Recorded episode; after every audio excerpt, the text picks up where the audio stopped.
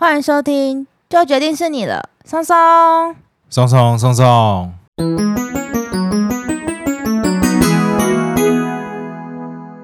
大家好，我是你们的专属训练师拉雅。大家好，我是松松，欢迎大家做会轻松聊自然。我最近一直拉肚子。为什么？因为我们的饭后水果。是因为饭后水果的关系吗？不是因为你早餐都不吃饭，然后在那边喝咖啡吗？应该不是吧？明明就是。我们最近一直吃一个现在非常夯的一种酒席呀，酒席的水果，那就是我们中秋节一定要吃的柚子。欢迎来到我们这一家。你知道那个？我没有看这部啊，你不要看里面的那个花妈的儿子是。柚子啊，哎，那你知道柚子会叫做柚子，是因为它的形状浑圆饱满，然后看起来就很喜气。谐音就是它是游子或者是柚子，远方的游子呢都可以平安的归来，所以呢就取名叫做柚子，是因为它长得圆圆胖胖，很可爱。没错，就也是为什么中秋节要吃柚子的一个由来。那我们今天的主题不会就是这个非常好吃、香甜可口的柚子？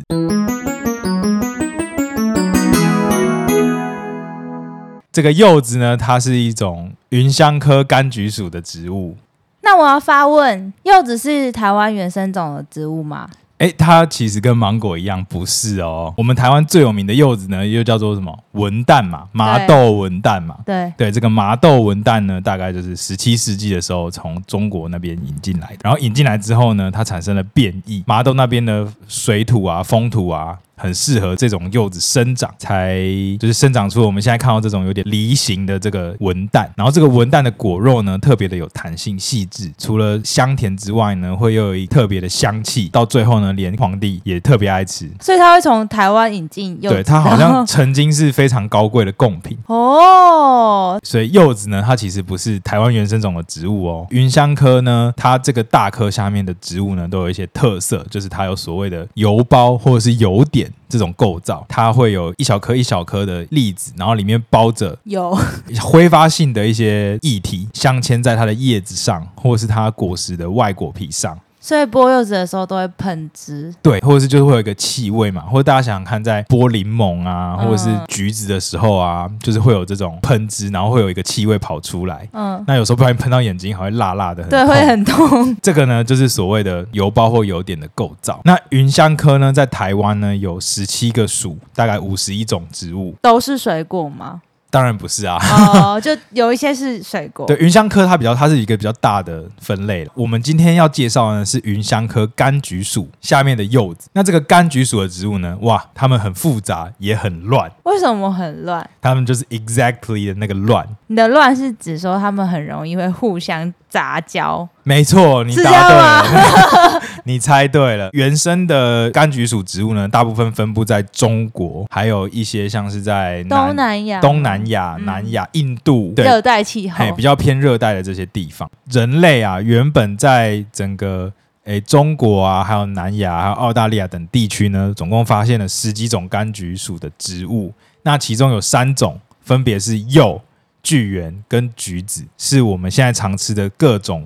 超级多样化的这些柑橘类水果的算是源头，然后由这三种不同的植物呢，再去跟其他的柑橘属植物杂交出来的各种不同口味的水果。我觉得听你讲起来就很复杂，就像譬如说像柚子，它就还有分成白柚、嗯、葡萄柚、什么香柚、我们的麻豆文旦。对对，这些呢都是柚再去跟别的东西杂交哦，所以柚加一点橘，可能就变成葡萄柚。对，类似这样，然后柚加上柳橙，可能变成葡萄柚。葡萄柚对，那柚本身呢，可能又变成白柚，或者它自己再分化成不同的。我们台湾最常吃的这个最大宗就是麻豆文旦。哦，所以文旦是自己一个品系，就叫文旦呢。对，在别的地方吃不到那么就是口味比较特别的柚。然后譬如说像橘子也是啊，橘子里面不是有分成什么茂谷柑、嗯，蜜柑。佛手柑、砂糖橘、碰柑，这些都是他们可能再去跟不同的其他东西杂交出来的。如果我们是果农的话，我们就可以也研发出一个超酷的一个品系。对，就是可以用很多种不同的方式，当然可以用杂交，也可以用嫁接，也可以用一种方式叫做类似诱发它的雅典突变。哦。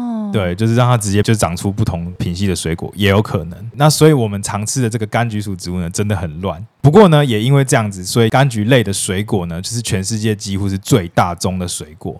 嗯、就是年产量，全世界的年产量现在已经达到一亿吨以上，真的是超多的。他们是不是也蛮好生的啊？蛮好繁殖的，相对来说蛮好种植的啦，有潜力可以成为我们这种作物型的水果。好，我们回过头来讲我们的柚子、文旦啊，刚刚有讲嘛，它是十七世纪从中国引进过来的。然后它为什么会被叫做文旦呢？其实有很多众说纷纭的说法，每个传说故事的典故都讲的不太一样。这个也有传说故事，对啊，有的说是什么哦，有一个人叫林旦。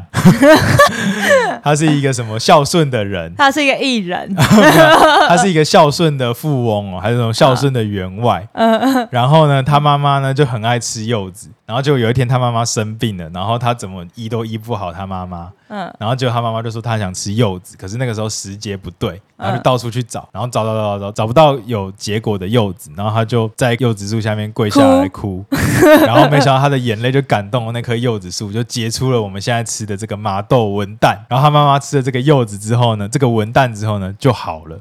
然后后来乾隆皇帝听到这个故事，就觉得哇，这个品系的柚子呢，这个故事很感人，嗯，所以就取了它这个林蛋的蛋这个字，把这个柚子呢取叫做文旦。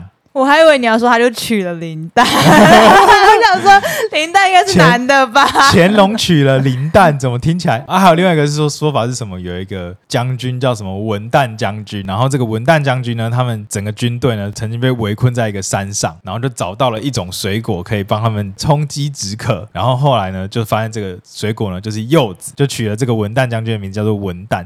可是这个感觉跟我们台南的文旦好像没什么关系，所以我觉得没什么关系。所以我觉得这个都是传说啦，就是众说纷纭。嗯、柚子这种植物啊，它只要在一个干湿季比较分明，然后热带的气候都可以种植的出来。这个麻豆文旦呢，从十七世纪在台南呢被成功的种植了之后，慢慢的往外扩散，然后所以后来像现在台东也有蛮有名的鹤冈文旦，我在台北也有看到很多柚子树。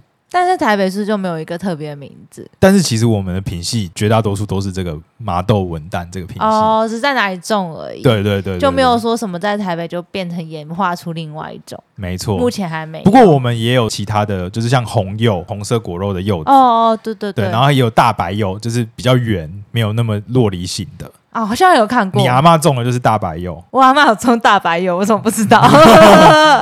就是比较圆圆的这样，好像有，好像有，圆圆。没错，只是说台湾人最爱吃的还是这个麻豆文旦的这个口感。那这些柚子啊，还有我们刚刚讲的橘子啊。柳橙啊、柳丁啊，柑橘属的植物，它们的果实呢又称为干果。那干果呢，它是属于单果的一种，它的结构非常的具有特色，跟其他的呃水果结构都长得不太一样。那大家可以想想看，像拉雅，你觉得它们有什么特色？它们都有一层皮，苹果有一层皮啊，但是它不用剥，香蕉有一层皮呀。哎，对，就它一半一半的。哦，对耶。它一半一半的，那这个一半一半的构造呢，就叫做瓢瓣。如果大家有机会把它从中间剖开，譬如说，呃，大家可以去观察柠檬片，就会发现它结构呢可以分成所谓的外果皮，就最外面绿色的那一层薄薄的皮；中果皮，绿色外面那层薄薄的嘛，皮跟果肉中间还有一层白色的皮。对，柚子剥开了，柚子皮就很厚嘛。对对，对，那个很厚，那个白白的，有点像是棉絮的那一层，就是所谓的中果皮，还有所谓的内果皮。那内果皮呢，就是我们吃柚子的时候要撕开的那一层皮。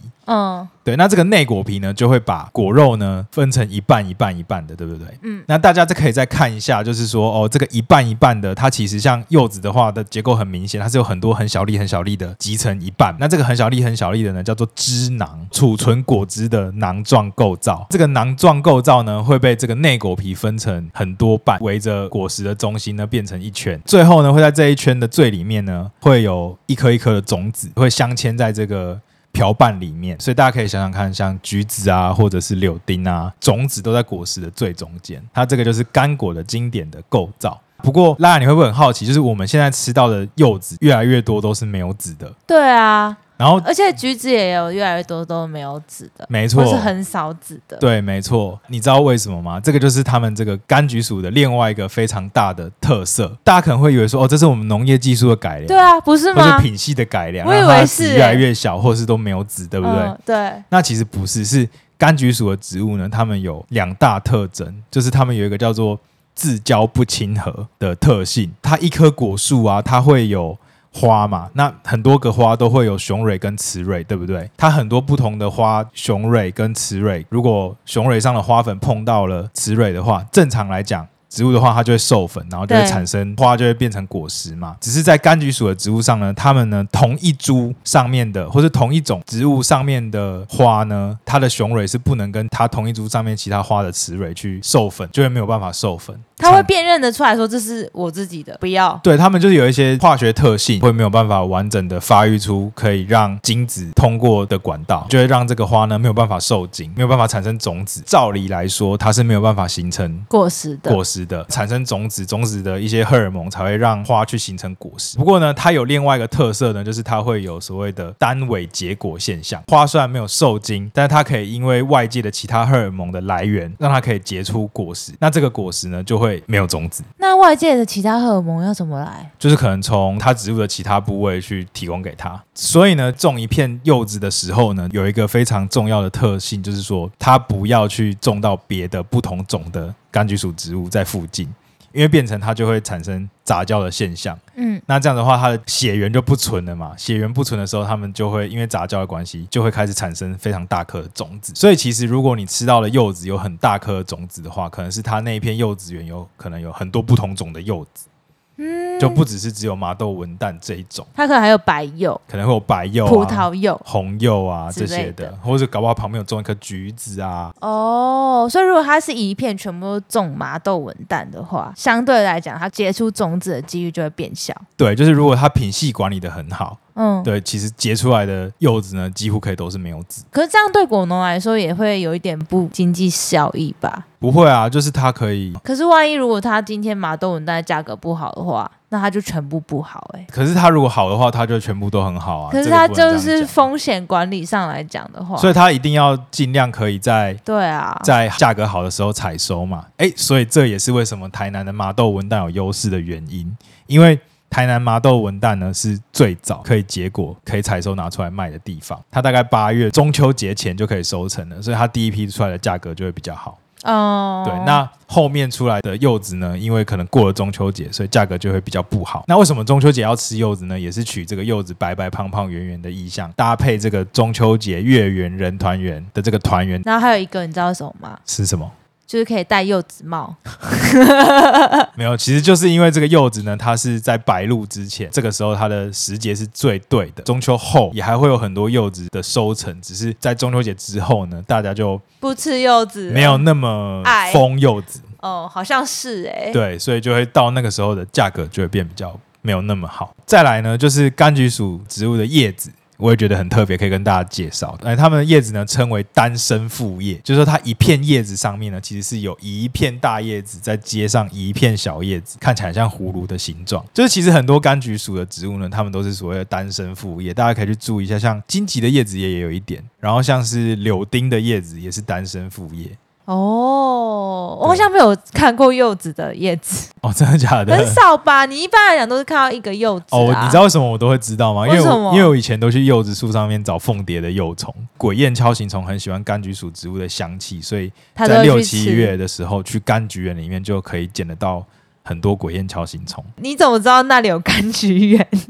我好像是在阳明山不知道哪里，然后就有找到啊。哦，大家还记得我们之前访问过、专访过的那个小虎老师吗？嗯，他们不是在巴黎国中后面有一片柚子园。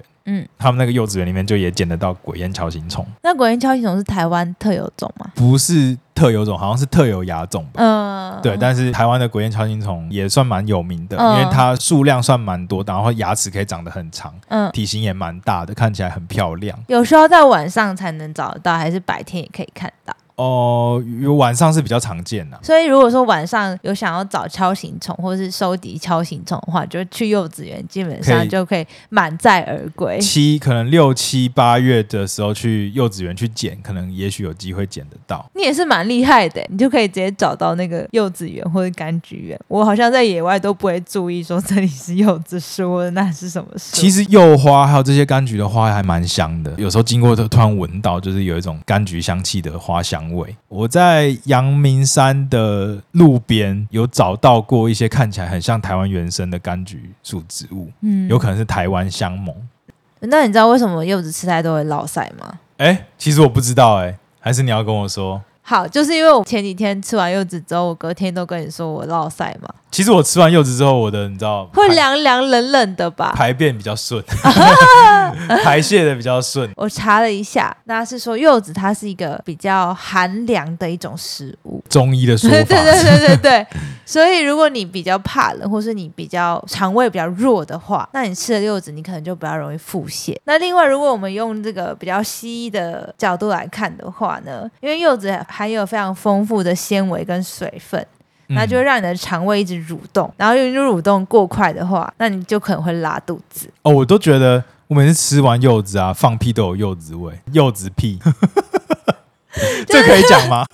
这会让你的就是蠕动变快，嗯，可能因为它的纤维吧，跟它的就是含水量很高。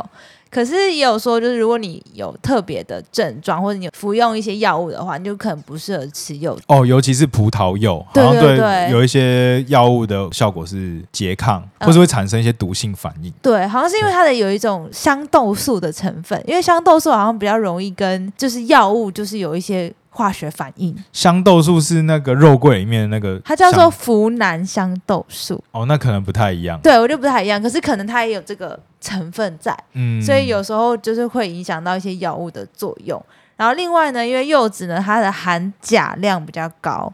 那有一些如果肾脏代谢的问题或者肾脏功能问题的话，就比较难代谢太多的钾离子，是在洗肾这样之类的，就你就不太能吃太多柚子哦。但主要是因为它这个钾离子的含量比较高哦。哦，不过整体来说，柚子是一个高膳食纤维的一个食物，所以它的确是可以帮助排便。还可以补充你的维他命 B one、B two 跟维他命 C，所以讲明白，它还是吃了也算是有益健康啦。对，利大于弊啦。然后另外呢，这个我不太确定是不是真的，可是有一说就是说柚子维他命的一些成分呢，它能够中和自由基，减少烤肉产生的这个致癌物质。但我觉得这个有点。过这个太理想化了，太理想化了，对，有点像是有点像是说服自己中秋节可以吃很多烤肉，然后再用柚子净化自己这样。就我觉得它是一个高膳食纤维的水果，然后它的确可能有一些维他命，但是它不一定真的是可以综合自由基这样。因为其实我爸算是麻豆人，好像他最近他学长吧，好像寄了一箱柚子回来，真的很好吃，真的蛮好吃，我就会吃那个，然后。拉肚子，我很少看到拉雅就是柚子一直吃不停哎、欸。对啊，真的很好吃。对它 就是 Q 弹，然后又甜。那我跟我爸问看看有没有那个柚子的贩卖资讯，我再连接贴给大家好了。好，我们诚心推荐。我觉得也可以分享柚子，或是这些柚农们目前遇到的可能一些瓶颈吧，就是在产业面上面的，我觉得比较困难的地方。第一个，它是一个非常季节性的产物嘛，尤其是就是在中秋节，大家会比较夯吃柚子。所以它的价格波动幅度其实蛮大的。第二个就是说，基本上，中国好像在去年还是前年的时候，就有对柚子的进口有做一些限制，所以变成说，柚子现在的产出基本上还是以内销为主。那假设说买气可能没有那么好的话，这些柚农们可能就会有一点辛苦。像现在很多水果，假设它过期或者过季，或者它太熟了，都可以有一些额外的加工品，像草莓就是什么果酱，或者像柑橘也是有那种柑橘酱或者柳橙汁这种。可是柚子的话，相对来讲，它的衍生性的加工食品就没有这么多，其实也有柚子酱啊，不过那个柚子酱是韩国品系的柚子，对啊，其实不是我们的马豆文旦。对，柚子在加工上来讲，我还没有找到一个最适合它的管道。可能目前比较多可能会使用就是它的精油，这个萃取也不是一件很简单的事情，相对于其他的水果的加工食品。然后另外呢，也可以补充一个最后的小知识，呃，柚子呢有分成老虫跟新虫。老虫的意思就是它是一个比较老的柚子树。那因为比较老的柚子树呢，它会比较倾向。把更多的资源分配在它的果实上，它的养分比较多在果实里面的话，理论上可以帮助它产生更优良的种子。嗯，对，可以比较好的产生下一代种子呢，有比较更多的能量可以去面对这个残酷的社会，才有这个残酷的世界，它可以比较有更多能量可以去生根发芽。嗯嗯，对。那在这个时候呢，这个果实的甜分也会特别的高，所以吃起来就会口感更佳，然后味道更好。那新丛呢，就是算是呃比较年轻的这个柚子树，它的柚子呢可能味道就不会那么好，因为它比较多的能量呢还是散布在它的叶子啊或者它的枝干里面，因为它可能还处于一个生长的过程中，能量就会分配在这个上面，那它的果实呢就可能没有那么好吃。嗯，通常老虫会比较小，然后比较致密，然后新虫的话可能就比较大。但是它可能相对来讲重量就很轻，因为它可能水分啊或甜度就没有那么高。毕竟所有的老虫都是要从新虫来的。鼓励大家在中秋节的前后呢，都可以多多的这个选购我们台湾的柚子，让这个好吃的水果呢可以陪伴大家，就是长长久久。好，这个中秋节前夕呢，跟大家分享这个柚子的小知识。如果喜欢我们的话呢，也不要忘记到各大 Podcast 平台上面追踪关注我们的节目，就不会错过最新集数。那也欢迎可以在这个中秋节的时候呢，给予我们一点小小抖内支持持，或者是五星好评哦。大家的鼓励呢，都是我们继续创作的原动力。我是松松。我是拉雅，再见，拜拜。拜拜。